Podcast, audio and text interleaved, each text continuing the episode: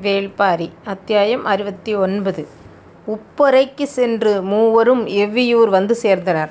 அவர்கள் வந்தபொழுது குலநாகினிகளைத் தவிர ஊரில் யாருமில்லை. எல்லோரும் நீலன் மயிலா மணவிழாவிற்காக வேட்டுவன் பாறைக்கு சென்று விட்டனர். ஒரு நாள் ஓய்விற்குப் பின் மூவரும் குதிரைகளிலும் எவ்வியூரிலிருந்து வேட்டுவன் பாறையை நோக்கிப் புறப்பட்டனர். நீலன் மயிலா மணவிழா மகிழ்வு பயணத்தின் வேகத்தைக் கூட்டியபடியே இருந்தது. வேட்டுவன் பாறையில் ஆட்கள் நிரம்பி வழிந்தனர். மணவிழா உற்சாகம் களைகட்டியிருந்தது. எவ்வியூர் முழுமையாக வந்து சேர்ந்திருந்தது. பல ஊர்களிலிருந்தும் ஊர்ப் பெரியவர்கள் வந்திருந்தனர். கள்ளும் கனியுமாக மணவிருந்து தொடங்கிவிட்டது. மான் தசையை சுட்டுக் கறுக்கும் வாசம் காடெங்கும் வீசிக் கொண்டிருந்தது. வெற்றிலைகள் வகை பிரித்து வரிசை வரிசையாக அடுக்கப்பட்டிருந்தன. புனுகு மணமும் நாகப்பூ மணமும் மணவிழாவுக்கே உரியன. புன்னைப்பூவும் பாதிரிப்பூவும் பூவும் ஆலம்பனையின் ஓலைக் கோட்டானில் குவித்துக் கிடக்க வந்தவர்களெல்லாம் மனம் மயங்கி கனியுண்டு கள்ளருந்தினர். மான் தசையை கடித்து இழுத்து உண்டுவிட்டு அதனைச் செமித்து முடிக்க வெற்றிலை தின்றனர். மலைமக்களின் மணவிழா என்பது எல்லையில்லாத இன்பத்தை உணரவும் உணர்த்தவுமான விழா. உணவின் வகைகளும் ஆட்டப் பாட்டத்தின் வகைகளும் சொல்லி மாளாது. மலையெங்குமிருந்து சாரி சாரியாக ஆட்கள் வந்து கொண்டிருந்தனர். வெவ்வேறு வகையான இசைக்கருவிகளின் ஓசை அவர்களுடன் வந்து கொண்டிருந்தது. ஓ இசைக்கப்படும் ஓசையை வைத்தே வருவது எந்த ஊர்க்காரர்கள் என பெரியவர்கள் சொன்னார்கள். சிறுவர்களின் கொண்டாட்டம் தனித்திருந்தது. காலம்பனின் மூத்த மகன் கொற்றன் அவன்தான் எவ்வியூர் சிறுவர்களின் கூட்டத்தின் தலைவனாகவே இருந்தான். அவன் எவ்வியூர் வந்த புதிதில் மற்ற சிறுவர்கள் அவனோடு பழகத் தயங்கினர். ஏனெனில் அவனது உருவ அமைப்பு அவனைச் சிறுவனென்று ஏற்றுக்கொள்ள முடியாத தன்மையைக் கொண்டிருந்தது. நாளடைவில் எல்லாம் சரியானது. விளையாட்டில் அவனை யாரும் வெல்ல முடியாதது மட்டுமல்ல எவ்வியூர் சிறுவர்களுக்குத் தெரியாத புது விளையாட்டுகள் நிறைய அவனுக்குத் தெரிந்திருந்தன. காட்டெருமை விளையாட்டில் அவன்தான் எல்லோரையும் கற்றுக் கொடுத்துக் கொண்டிருந்தான். ஆட்ட பாட்டத்திலும் இணையற்றவனாக இருந்தான். எனவே எவ்வியூர் சிறுவர்கள் எப்பொழுதும் அவன் கூடவே இருந்தனர்.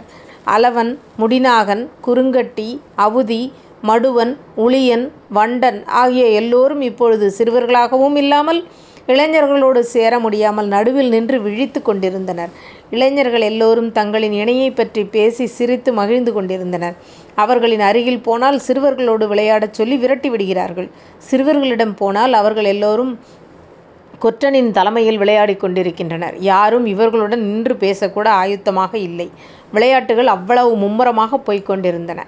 சங்கவை சிறுமிகளின் கூட்டத்தைக் கூட்டிக் கொண்டு தென்புறச் சரிவில் மூங்கிற் குச்சியில் செருகி அடித்து விளையாடிக் கொண்டிருந்தாள். பெண்களும் பெரியவர்களும் மணவிழா வேலையில் மூழ்கிப் போயிருந்தனர். யார் யார் எங்கு என்ன செய்து கொண்டிருக்கிறார்கள் என்பது யாருக்கும் தெரியவில்லை. பொழுது மங்கி இருள் கவியத் தொடங்கியது. ஊரெங்கும் தீப்பந்தங்கள் ஏற்றப்பட்டன. மந்தையில் அமர்ந்திருந்த பெரியவர்கள் ஒவ்வொருடமும் சிறு பிள்ளைகள் வந்து வெற்றிலை கொடுத்தனர். இருப்பதிலேயே மிக மூத்தவர் வாரிக்கையன்தான். அவருக்கு வெற்றிலை கொடுக்காமல் மற்றவர்களுக்கு பிள்ளைகள் கொடுத்து கொண்டிருந்தனர். கொடுத்து விடுபவர்கள் சொல்வதைத்தானே பிள்ளைகள் கேட்பர். காலையிலிருந்து இளைஞர்களை விரட்டி விரட்டி வேலை வாங்கியதால் தம்மீது கோபமாக இருக்கிறார்கள் என்று வாரிக்கையனுக்கு தோன்றியது. சரி என்னதான் நடக்கிறது பார்ப்போம் என்று வாரிக்கையன் பொறுத்திருந்தார். எல்லோருக்கும் கொடுத்தபின் ஒரு சிறுமி வந்து வாரிக்கையனுக்கும் கொடுத்தாள். சற்றே கோபத்தோடு அதனை வாங்கினார். ஆனால் மற்றவர்களுக்கு கொடுத்ததை விட இருமடங்கு வெற்றிலை அதில் இருந்ததால் முகத்தில் மகிழ்ச்சி பரவியது. உடனடியாக வெற்றிலையை மெல்லத் தொடங்கினார். மேற்புறமிருந்து காற்று வீச மந்தையை ஒட்டியிருந்த பந்தத்தீ பாம்பைப்போல் சீறி அடங்கியது. எல்லோரும் சீற்றத்தின் ஓசையைக் கவனிக்க, ஒரு பெரியவர் மட்டும் காற்றோடு மிதந்து வந்த மணத்தை மோந்தபடி இது குளவிப் பூவின் வாசமாயிற்றே இந்தப் பக்கம் குளவிக் கொடி இருக்கிறதா என்ன? என்று கேட்டார். தேக்கனுக்குத் தெரியவில்லை. பின்னால் உட்கார்ந்திருந்த வாரிக்கையனிடம் கேட்போம் என்று சத்தம் போட்டுக் கேட்டார். எங்கும் பேச்சுக் குரல் கேட்டதால் தேக்கனின் குரல் காதில் விழவில்லை. எழுந்து மந்தையின் முன்பக்கமாக வந்தார் வாரிக்கையன். தொங்கு நின்ற குரங்குபோல் அவரது இருபக்க தாடைகளும் உப்பியிருந்தது. உள்ளுக்குள் வெற்றிலையை அடைத்து வைத்திருந்தார். அவர் அருகில் வந்து நிற்கும் வாரிக்கையனிடம் குளவிப்பூ பற்றி மீண்டும் கேட்டார் தேக்கன். வந்திறங்கும் வெற்றிலையை பக்குவமாய் அணைத்துக் கொடுத்து பேசக்கூடியவர் வாரிக்கையன் என்பது எல்லோருக்கும் தெரியும். அவரும் பக்குவமாய் நாவால் ஒதுக்கி பேசத் தொடங்கும்போது திடீரென்று ஏதோ ஒன்று உச்சி மண்டைக்குள் கிர்ரென்று ஏறியது. என்னவென்று புரிந்து முன் பெரும் தும்மலாக வெடித்து வெளியில் வந்தது. யானையின் துதிக்கைக்குள்ளிருந்து சீறிப் பாய்வது போல மந்தையிலிருந்த எல்லோர் மீதும் வெற்றிலை எச்சில் செரித்து சிதறியது. உட்கார்ந்திருப்பவர்கள் விழித்துக் கொள்வதற்குள் ஒன்று ரெண்டு மூன்று என்று விடவிடாமல் தும்மினார் வாரிக்கையன். கீழ்ப்புறமிருந்து எதிர்க்காற்று அடுத்தடுத்து வீசியது போல் இருந்தது. பலத்த காற்றோடு சேர்ந்து நீரும் வந்ததால் மந்தையை ஒட்டியிருந்த தீப்பந்தம் முழுமுற்றாக அணைந்தது. மந்தையில் ஓர் ஆள் கூட மிச்சமில்லை. நடக்க முடியாத பெருசுகள் கூட தாவிக் குதித்து வெளியேறியதாகச் சொன்னார்கள். விடாது தும்மிய வாரிக்கையனை அவருக்குத் தோழர் உற்ற தோழர்கள் இருவரும் பக்குவமாக வெளியில் கூட்டிப் போனார்கள். மணவிழாக் கொண்டாட்டம் களை கட்டியது. கையில் துடைப்பத்தோடு மந்தைக்கு வந்த பெண்கள் வசவுச் சொல்லை வாரி இறைத்தபடி மந்தையைப் பெருக்கித் தூய்மைப்படுத்தினர். மீசை முடியிலும் தலைமுடியிலும் ஒட்டிய வெற்றிலை எச்சிலை எப்படி நீக்குவதென்று தெரியாமல் பெருசுகள் அங்கும் இங்குமாக அலைந்து கொண்டிருந்தனர். மனவிழாவுக்காக தொடர்ந்து மூன்று நாட்கள் விருந்து நடக்கும். விலங்கின் இறைச்சியை வெட்டியெடுக்கும் இடத்திலிருந்து துர்நாற்றம் வந்துவிடக் கூடாது என்பதற்காக குளவிப்பூவின் கொடிகளைக் கொண்டு வந்து அந்தப் பக்கம் போட்டிருந்தனர். அந்த மணத்தை அறிந்துதான் குளவிப்பூ வாசம் இங்கே எப்படி? என்று பெரியவர் கேட்டார். அதுதான் இவ்வளவுக்கும் காரணமானது. இப்பொழுது குழவிப்பூ கொடியை இருவரும் கைநிறைய அள்ளி வந்து மந்தையில் போட்டனர். அப்படியும் துப்பிய நாற்றம் போகவே இல்லை. வாரிக்கையனை அழைத்துக்கொண்டு போன அவர் தோழர்கள் தனியே ஓரிடத்தில் அமர வைத்தனர். தும்மல் கொஞ்சம் கொஞ்சமாக நின்று அமைதியடைந்தார் கண்ணிலும் மூக்கிலும் நீர் கொட்டி நின்றது. எப்படி திடீரென்று இவ்வளவு தும்மல் வந்தது? என்று கேட்டார். உடனிருந்த பெரியவர்கள் இருவரும் தும்மலுக்கெல்லாமா காரணம் சொல்ல முடியும்? வாரிக்கையன் ஏற்கவில்லை. இடுப்புத் துணியால் முகத்தை முழுவதும் துடைத்தபடி ஏதோ நடந்திருக்கிறது என்றார். உடனிருந்த பெரியவர்கள் இருவரும் இதில் என்ன நடந்திருக்கும்? என்றனர். வாரிக்கையன் இதனை அப்படியே விட விரும்பவில்லை. எங்கும் வாரிக்கையன் பேச்சுதான் பேசப்பட்டுக் கொண்டிருந்தது. மான் கறி என்று எவ்வளவு சுவையாக சமைத்துப் போட்டாலும் இந்த மணவிழாவின் பேச்சு வெற்றிலையைப் பற்றித்தான் என்று அவரிடமே வந்து கேலி செய்துவிட்டுப் போயினர். அதற்கெல்லாம் அவர் கவலைப்படவில்லை. என்ன நடந்திருக்கும் என்பதைப் பற்றியே சிந்தித்துக் கொண்டிருந்தவர் இறுதியில் அதைக் கண்டறிந்தார். இளசுகள் மிகவும் கடிந்து கொண்டு ஓயாமல் வேலை வாங்கினார். நீலனின் உற்ற தோழன் புங்கனை மந்தையில் வைத்துக் காலையில் திட்டினார். அதனால் இளைஞர்கள் ஒன்று சேர்ந்து வாரிக்கையனை அதே மந்தையில் வைத்து வாரிவிட திட்டம் தீட்டினர். தும்மி இலையைப் பறித்து வந்து இவருக்குக் கொடுக்கப்பட்ட வெற்றிலைக்குள் வைத்துக் கொடுத்துள்ளனர். தும்மி இலையோ தும்மிப் பூண்டையோ சாப்பிட்டால் உடனடியாக தும்மல் வரும். கட்டுப்படுத்த முடியாதபடி வந்து கொண்டே இருக்கும். அதனால்தான் வாரிக்கையன் இந்தப் பாடுபட்டுள்ளார். நடந்ததைக் கண்டுபிடிக்க வாரிக்கையன் தன்னுடைய வேலையைக் காட்ட முடிவு செய்தார். மந்தைப் பக்கமே போகாமல் ஊருக்குள் நுழைந்தார். பாவை விளையாட்டு பந்து விளையாட்டும் விளையாண்டபடி சிறுவர் சிறுமியர் எங்கும் ஓடிக்கொண்டிருந்தனர் தாழ்வான தாழ்வான மரக்கிளைதோறும் ஊஞ்சல் கட்டி பலரும் ஆடிக்கொண்டிருந்தனர் வாரிக்கையின் கண்கள் தேடின. வட்டாட்டத்தையும் கழங்காட்டத்தையும் தாய்மார்களின் துணையோடு குழந்தைகள் ஆடினர். அவ்விடத்தை விட்டுக் கடந்து போகையில்தான் ஓங்கூர் மருத்துவன் ஒருவன் கண்ணில் பட்டான். அவனை சத்தம் போட்டுக் கூப்பிட்டார் வாரிக்கையன். அவன் அருகில் வந்தான். தனக்கு வேண்டியதைக் கேட்டார். மருத்துவர் அதிர்ச்சி அடைந்தார். இதை ஏன் இவர் கேட்கிறார் என்பது அவருக்கு புரியவில்லை. வாரிக்கையன் கேட்கும்போது கொடுக்காமல் இருக்க முடியாது. சரி ஏற்பாடு செய்து தருகிறேன் என்று சொல்லிவிட்டுப் போனார். இனி அந்த மந்தை பக்கம் போவோம் என்று நடையை கட்டினார். மந்தை வெளி இரவு நடைபெறும் ஆட்டத்துக்கு ஆயத்தமாகிக் கொண்டிருந்தது. வந்துள்ளதில் மனம் மனம் முடித்தவர்களும் மனம் முடிக்காதவர்களும் தங்கள் இணையோடு சேர்ந்து ஆடும் குறவை கூத்து மணவிழாவின் நிகழ்வின் உச்சம். இந்த ஆட்டத்தில் பங்கெடுக்கவும் இந்தக் கொண்டாட்டத்தை காணவும் காணவும்தான் எல்லோரும் ஆர்வமுடன் இருப்பர். அதற்கான தொடக்க ஏற்பாடுகள் நடந்து கொண்டிருந்தன. வாரிக்கையின் கூட்டத்திற்கு ஓரமாக நடந்து மந்தையை நோக்கி வந்து கொண்டிருந்தார். இசைக்கலைஞர்கள் இரவு ஆட்டத்துக்கு தங்களை ஆயத்தம் செய்து கொண்டிருந்தனர். பகலில் இசைத்தது முக்கியமே அல்ல. இரவில் இசைக்கப் போவதுதான் முக்கியம். ஏனென்றால் இது ஆணும் பெண்ணும் இரு கூறாகப் பிரிந்து தங்கள் இணையோடு ஆடும் போட்டி ஆட்டம். துழு தழுவித் தள்ளும் காதலுக்கு இசையே அடிப்படையாக அமைய வேண்டும். நள்ளிரவு நெருங்க நெருங்க ஆட்டத்தின் வேகம் இசைக்கலைஞன் ஈடு கொடுத்தாக வேண்டும். அதற்கான ஆயத்தங்களில் அவர்கள் தீவிரமாயினர். வாரிக்கையன் மந்தை முழுவதும் சுற்றிப் பார்த்தார். கபிலர் மந்தையின் வடபுறமிருந்த மேட்டிலே உட்கார்ந்து பேசிக் கொண்டிருந்தார். என்ன நடக்கிறது என்பதை அவரால் கண்டறிய முடியாது. ஆனால் எனவே அவரால் ஆபத்து ஏதுமில்லை என்று முடிவு செய்த வாரிக்கையன் மந்தையின் முன்புறத் திண்ணையில் தேக்கன் உட்கார்ந்திருந்ததைப் பார்த்தார். தூக்கி வாரி போட்டது. தேக்கனை வைத்துக்கொண்டு ஒன்றும் செய்ய முடியாது. எதையும் கண்டறிவதில் கெட்டிக்காரன். எனவே அவனை இம்மந்தையை விட்டு வெளியேற்ற என்ன வழி? என்று சிந்தித்தார். அப்பொழுது அவர் கண்ணில் கட்டையர்கள் இருவர் தென்பட்டனர். ஆதிமலையின் அடிக்கோடி தாழ்வாரத்தில் வசிப்பவர்கள் கட்டையர்கள். இருப்பதிலேயே மிகக் குள்ளமானவர்கள். ஆனால் மகத் மகா திறமைசாலிகள். வீரத்தால் புகழ் பெற்ற முடியாது என உணர்ந்த அவர்கள் வித்தைகளை கற்று பெரும் புகழ் அடைந்தனர். அந்த ஊர்க் காவலர்கள் இருவர் மட்டுமே வந்துள்ளனர்.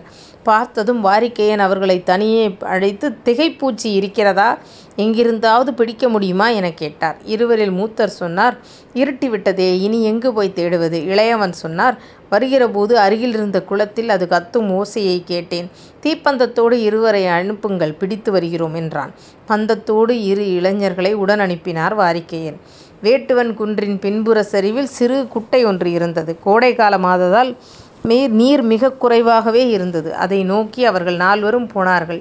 திகைப்பூச்சி நண்டு வலைக்குள் தான் இருக்கும். சிறு சிலந்தியைப் போல உடலமைப்பும் நீண்ட கால்களையும் உடையது. பார்த்தால் சட்டென தெரியாது. ஆனால் அது ஓசை தெரித்து கொண்டே இருக்கும். தொலைவிலிருந்தும் கேட்கலாம். கட்டையர்கள் குட்டையின் அருகில் போய் நின்றனர் திகைப்பூச்சியின் ஓசை வருகிறதா என்று உற்று கேட்டார்கள். ஓசையை அறிந்து அவ்விடம் போய்க் கொண்டிருந்த குந்த வைத்து இருந்து கேட்டனர். குறிப்பிட்ட நண்டுக்குள்ளிருந்து அவ்வோசை வந்தது. பந்த வெளிச்சத்தை நன்றாக காண்பிக்கச் சொன்னார்கள். குளக்கரையோரம் சிறு நண்டு ஒன்று ஓடியது. அதனை பிடித்து முதுகோடு ஒரு நார்க்கயிற்றை கட்டினர். பந்தமேந்தியவர்களுக்கு ஒன்றும் புரியவில்லை. இவர்கள் என்ன செய்கிறார்கள் என்று உற்று பார்த்து கொண்டிருந்தனர். பிடிபட்ட நண்டின் ஓசை வந்து வலையில் அருகில் விட்டனர். அது சொளவுக்குள் குடுகுடுவென ஓடியது. சிறிது நேரத்தில் நாற்கயிறை மேலே இழுத்தனர். இரண்டு மூன்று திகைப்பூச்சிகளை கவ்விய கால்களோடு நண்டு மேலே கொண்டு வந்தது. அதனை பக்குவமாய் எடுத்து இடுப்பிலிருந்த பைத்துணிக்குள் போட்டு முடிச்சிட்டனர். நேரமாகிக் கொண்டிருந்தது. கட்டையர்களை இன்னும் காணவில்லை என்ற பதட்டத்தில் இருந்தார் வாரிக்கையன். ஓங்கூர் மருத்துவன் அவர் கேட்டதை கொண்டு வந்து கொடுத்து விட்டான். பெருமகிழ்ச்சி. உடனிருந்த இரு பெரியவர்களையும் அழைத்து செய்ய வேண்டிய செயலை சொல்லி முடித்தார். கட்டையர்கள் இன்னும் வந்து சேரவில்லை. சற்றே பயத்தோடு பதற்றத்தோடு மந்தையில் போய் தேக்கனுக்கு அருகில் உட்கார்ந்தார் வாரிக்கையன். மந்தை வெளி முழுக்க ஆட்டத்திற்கான பெருவட்டத்தில் மக்கள் உட்கார்ந்தனர். புங்கனின் தலைமையில் இளைஞர்கள் கூட்டம் கூட்டமாய் களத்தை நோக்கி வந்தனர். இணையர்கள் எல்லாம் களத்துக்கு வரத் தொடங்கினர். ஆட்டம் நள்ளிரவு வரை நடக்கும். நேரமாகத்தான் வேகம் கூடும். ஆண் சுற்றில் வேகம் கூடுதலாக இருக்கும் பெண் சுற்றில் குழைவு கூடுதலாக இருக்கும். இறுதிச் சுற்றில் இணையை பொறுத்து ஒவ்வொன்றும் ஒவ்வொரு மாதிரி இருக்கும். தழுவி ஆடும் ஆட்டமாததால் எதையும் முன்கணிக்க முடியாது. குறவை கூத்து என்பது மலைமக்களின் ஆதி நடனம். ஆணும் பெண்ணும் ஒருவரை ஒருவர் தொற்றி ஆடுவதால் அது தொற்றியாடல் என்றும் தழுவி ஆடுவதால் தழுவியாடல் என்றும் இதற்கு பெயருண்டு. இணையர்கள் எல்லாம் களத்துக்குள் நுழைந்தனர். பார்வையாளர்கள் வழக்கம் போல் ஆண் பெண் என்று இரு கூறுகளாக பிரித்து ஆட்டத்தினை ஆதரித்து ஆர்ப்பரிக்கத் தொடங்கினர். முதுபெண்கள் வேறு சிலரும் மணவிழா வேலைகளை கவனித்துக் கொண்டிருந்தனர். மணமகள் அவளது ஊரிலிருந்து இன்னும் அழைத்து வரப்படவில்லை. எனவே மணமகன் ஆட்டத்தை காணக்கூடாது. கோடை வெக்கைக்கு தாகம் கடுமையாக இருக்கும். அதுவும் ஆடுபவர்களுக்கு விடாமல் வேர்த்து கொட்டும். எனவே ஆட்டக்காரர்களுக்காக ஆண்கள் பக்கமும் பெண்கள் பக்கமும் தனித்தனியாக பழச்சாறு கலந்து வைக்கப்பட்டிருந்தது. இசைக்கலைஞர்கள் ஒருமுகப் பறையையும் இருமுகப் உடைய இருமுகப் பறையையும் முனை முழங்கத் தொடங்கினர். கூட்டத்தினரின் ஆர்ப்பரிப்பு எழுச்சி கொண்டது. இளைஞர்கள் ஒருபுறம் இளைஞிகள் ஒருபுறம் களமிறங்கினர். புங்கனின் முகத்தில் மகிழ்வின் ஒளி வீசியது. மற்ற ஆட்டத்தைப் போல் மெதுவாகத் தொடங்கி சீரான மேகம் கொள்ளும் ஆட்டம் அல்ல இது. இணையரின் வேகத்தை பொறுத்து சட்டென வேகம் கூடும். ஒரு இணை நெருங்கி ஆடிவிட்டால் போதும் மற்றவர்களும் நெருங்குவதற்காக ஆட்டத்தின் வேகத்தை கூட்டுவர். கால்களும் கைகளும் வேகம் கொள்ள பறை வேகம் அதற்கு முன்னே சென்றாக வேண்டும். முதல் சுற்று எவ்வளவு வேகமாக ஆடினாலும் அது தொடக்கம்தான் என்பது எல்லோருக்கும் தெரியும். வாரிக்கையன் கைகளால் உத்தரவு கொடுத்து வேலையை தொடங்கச் சொன்னார். ஒரு பெரியவர் ஆண்கள் குடிப்பதற்காக வைக்கப்பட்டிருந்த பெரும் பானைக்குள் எதையோ போட்டுவிட்டு நகர்ந்து இந்த பக்கம் வந்து விட்டார். எல்லோரின் கவனமும் ஆட்டத்தின் மீதே இருந்தது. உள்ளே போட வேண்டியதை போட்டாகிவிட்டது என்பது வாரிக்கையனுக்கு மகிழ்ச்சிதான். ஆனாலும் கட்டையர்கள் வந்து சேராதது கவலை தந்தது. தேக்கன் விழிப்போடு இருந்தால் நாம் மாட்டிக்கொள்வோம் என்ற பதட்டத்தில் இருந்தார். முதற் சுற்று ஆட்டம் முடிந்தது. ஆடியவர்கள் பானையில் இருந்த பழச்சாற்றை அருந்தினர். ஆண்கள் பக்கம் இருந்த பழச்சாற்றில் வாரிகையன் கலக்கச் சொன்னது காமன் சுருக்கியை. இந்த இச்சையை சட்டென வற்றி போகச் செய்யும். உடலை வேகமாக களைப்புறச் செய்து தூக்கத்தை கொண்டு செல்லும். காமம் சுருக்கி கலக்கப்பட்ட பழங்களை பழச்சாற்றை ஆண்கள் நான்கைந்து குவளை கொடுத்துவிட்டு அடுத்த சுற்றுக்கு ஆயத்தமாயினர். இரண்டாம் சுற்று ஆண் இறங்கி ஆட வேண்டும். இசைக்கலைஞர்கள் ஆயுத்தமானார்கள். புங்கனை நடுவில் நிறுத்தி கைகோர்த்து வட்டம் கொண்டது ஆண்களின் அணி. நீங்கள் ஆடி வாருங்கள் பார்ப்போம் என்று எதிர்பார்த்திருந்தனர் பெண்கள். கூட்டம் பெரும் ஆரவாரத்தை செய்து கொண்டிருந்தது. அப்பொழுதுதான் கட்டையன் உள்ளே வந்தார். அவர்களை பார்த்த பின்புதான் வாரிக்கையின் முகத்தில் மகிழ்ச்சி வந்தது. அவர்களை கையசைத்து மந்தை பக்கமாக வரச் சொன்னார். அவர்கள் அந்தப் பக்கமாக வந்ததும் அறியாத வகையில் திகைப்பூச்சி இருக்கும் சுருக்குப் பையை வாரிகையன் கையில் ஒப்படைத்துவிட்டு நகர்ந்தனர்.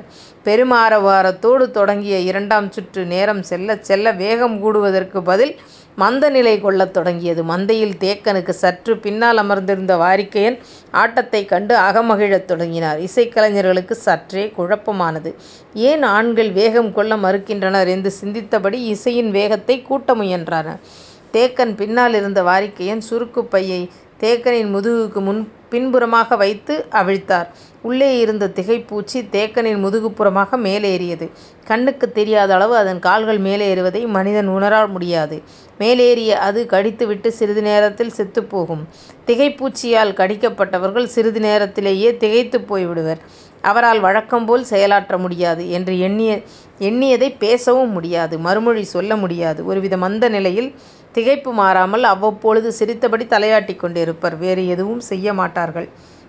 முதுகில் கடித்தவுடன் திகைப்பூச்சி சரிந்து விழுந்ததை உற்றுப் பார்த்த வாரிக்கையன் இனி சிக்கலேதுமில்லை என்று முடிவுக்கு வந்தார். கூட்டம் ஆரவாரம் பலமடங்கு அதிகரித்தது. அதற்குக் காரணம் இளைஞர்களின் வேகம் போதாததால் சுற்றியுள்ள ஆண்கள் பெருங்குரலெடுத்து கத்தி அவர்களை உற்சாகப்படுத்த முயன்றனர். அப்பொழுது இன்னொரு பெரியவருக்கு கையசைத்து உத்தரவு கொடுத்தார் வாரிக்கையன் அப்பெரியவர் நேராகப் பெண்களுக்கான பழச்சாறு கலக்கப்பட்டுள்ள பானையில் எதனையோ போட்டுவிட்டு ஒதுங்கி வந்தார். ஆண்களின் ஆட்டத்தைக் காணும் யாருக்கும் கோபம் வரும். அந்த அளவுக்கு மோசமாக ஆடிக்கொண்டிருந்தனர். இசைக்கலைஞர்கள் முடிந்தளவு வேகத்தைக் கூட்டிப் பார்த்தனர். ஒன்றும் நடக்கவில்லை. வழக்கமாக ஆண்களின் சுற்றில் வேகத்துக்கு ஈடுகொடுக்க முடியாமல் பெண்கள் சிலர் தள்ளாடி விழுவதும் உட்கார்ந்து விடுவதும் நடக்கும். இன்று அது எதுவும் நடக்கவில்லை. இவ்வளவு மெதுவாக எவ்வளவு நேரந்தான் ஆடுவது என்று சலித்துப் போய் நிறுத்தினான் இசைக்கலைஞன். வழக்கமாக இசையை எப்போது நிறுத்தினாலும் நிறுத்தாதே என்ற குரல்தான் வரும். ஆனால் இன்று விட்டால் போதும் என்ற நிலையில் ஆடும் இளைஞர்கள் இருந்தனர். இளைஞர்கள் ஏன் இவ்வளவு களைப்பாக ஆடுகின்றனர் என்பது யாருக்கும் விளங்கவில்லை. இளைஞர்களும் சற்றே குழப்பத்துக்குள்ளானார்கள். என்ன ஆச்சு இவனுங்களுக்கு? வழக்கமாக இருக்கும் வேகத்தில் பாதி கூட இல்லையே என்று சிந்தித்தபடி இரண்டாம் சுற்றினை முடிவுக்கு கொண்டு வந்தனர். ஆடுபவர்கள் மீண்டும் பழச்சாறு குடிக்கப் போனார்கள். இளைஞர்களின் பக்கம் பெரும் கூட்டம். நல்லா குடிச்சிட்டு தெம்பா ஆடுங்கப்பா என ஆளாளுக்கு முகந்து கொடுத்தனர். சிலர் புங்கனை வசைபாடத் தொடங்கினர். இளைஞனின் பக்கமும் நிறைய முகந்து குடித்தனர். இசைக்கலைஞன் மறுசுற்றுக்கு ஆயத்தமானான். ஆனால் நடுத்தர ஆண்கள் சிலர் தலையிட்டு கொஞ்ச நேரம் ஆகட்டும்பா ஆடுறவங்க மிக களைப்பா இருக்காங்க என்று சொல்லி ஆட்டத்தை காலந்தாழ்த்தினர். வாரிக்கையின் இதனைப் பார்த்து அகமகிழ்ந்து கொண்டிருந்தார். அவரின் பக்கத்தில் உட்கார்ந்திருந்த தேக்கன் அவ்வப்போது சிரிக்கத் தொடங்கினார். நல்லா ஆடுங்கடா தேக்கன் உங்களை பார்த்து சிரிச்சுக்கிட்டிருக்காரு என்று சொல்லி மூன்றாம் சுற்றுக்கு இளைஞர்களை இறக்கினர். நடுத்தர ஆண்கள் இளைஞர்களைத் தொடர்ந்து இளைஞிகள் உள்ளிறங்கினர். இச்சுற்று பெண்கள் ஏறிப்பாடும் சுற்று. களைகட்டும் கூத்து. காண்போரை ஆட்டத்தின் வழியே கிரக்கத்துக்கே உருவாக்குவார்கள் இணையர்கள். இன்று அதே வேகத்தோடு அல்ல. பல மடங்கு வேகத்தோடு உள்ளிறங்கியது இளைஞர்களின் கூட்டம். ஏனென்றால் அவர்கள் குடித்த பழச்சாற்றிலே வாரிக்கையன் கலக்கச் சொன்னது காமமூட்டியை. அதனை நீரில் கலந்து ஒரு கவளை குடித்தாலே காதலுணர்ச்சி உச்சத்தை அடைந்து படாத பாடுபடுத்தும் முதல் சுற்று ஆடிய களைப்பில் இளைஞர்கள் ஒவ்வொருவரும் இரண்டு மூன்று நான்கு குவளைகளை குடித்துவிட்டு உள்ளே இறங்கியுள்ளனர். எதிர்ப்புறமோ இளைஞர்கள் முழுவதும் காமம் சுருக்கிய எண்ணற்ற குவளை குடித்துவிட்டு வந்து நின்றனர். ஆட்டம் தொடங்கியது. வரம்பு நாட்டில் எந்த ஒரு மணவிழாவிலும் நடக்காத கூத்தாக இந்தக் குரவைக் கூத்து இருந்தது. இளைஞிகள் தங்கள் இணை மீது தீராக் காதலோடு களமாடினர். இளைஞர்களின் பாடு பெரும்பாடானது. எவனும் எவளுக்கும் ஈடு கொடுக்க முடியவில்லை. துவழும் கொடியாக ஆணும் நிமிரும் சுடராகப் பெண்ணும் இறந்தனர் என்னடா ஆச்சு உனக்கு? என்று ஒவ்வொருத்தியும் தங்கள் இணையின் காதிலே கடிந்து கேட்டனர். என்ன கேட்டும் எதுவும் நடக்கவில்லை. இசைஞன் அடுத்தடுத்து வேகத்தைக் கூட்டிக் கொண்டிருந்தான். கைகோத்து நடுவிரல் பற்றி அணிவிரல் சேர்ந்து ஆடவேண்டிய ஆட்டத்துக்கு ஆட எவனுக்கும் தெம்பில்லை. ஆனால் எவளும் வேகத்தைக் குறைத்துக் கொள்ள முயலவில்லை. காதலையும் காமத்தையும் உயிர்கொல்லும் உச்சத்துக்குக் கொண்டு செல்லும் தெய்வமகளாம் அணங்கு இறங்கி ஆடும் கடைசி கட்டம் தொடங்கியது. ஆண்களில் எவனாலும் களத்தில் நிற்க முடியவில்லை. புங்கன்தான் முதலிலே சரிந்தான். பெண்களின் ஆர்ப்பரிப்பு விண்ணைத் தொட்டது. பார்த்துக் கொண்டிருந்த ஆண்கள் தலை கவிழ்ந்தனர். மந்தையில் உட்கார்ந்து விண்ணதிர சிரித்துக் கொண்டிருந்தார் வாரிக்கையன் தேக்கனோ அவ்வப்போது சிரித்துக் கொண்டிருந்தார். ஆட்டத்தின் இறுதி கட்டம் வந்தபோது ஈடுகொடுக்க முடியாத தம் இணையை தோளில் தூக்கி ஆடினர் பெண்கள். இது மயிலாவின் மணவிழா அப்படித்தான் இருக்கும் தூக்கி சுத்துங்கடி இவனுங்கள என்று பார்த்திருந்த பெண்கள் சுத்த, சுற்றிய சுற்றில் சுருண்டு வதங்கினர் இளைஞர்கள். ஆட்டம் முடிந்ததும் விருந்து தொடங்கியது. எல்லோருக்கும் உணவு பரிமாறப்பட்டுக் கொண்டிருந்த போது தொலைவில் இருளில் குதிரைகள் நின்றன. விருந்து ஏற்பாட்டில் இருந்த வேட்டூர் பழையன் குதிரையின் குளம்படி கேட்டுத் திரும்பினார். வந்திறங்கிய குதிரை வீரர்களை நோக்கி இருளுக்குள் நடந்து போனார் வேட்டூர் பழையன். அவர்கள் கீழ்த்திசை எல்லைக் காவலர்கள். வேட்டூர் பழையனை வணங்கிவிட்டுச் சொன்னார்கள் நெடுங்குன்றின் அடிவாரம் பாண்டிய நாட்டு வீரர்கள் படை தங்குவதற்கான பாடி வீட்டினை அமைத்துக் கொண்டிருக்கிறார்கள் என்று. அடுத்த அத்தியாயம் நாளைக்கு பார்க்கலாமா?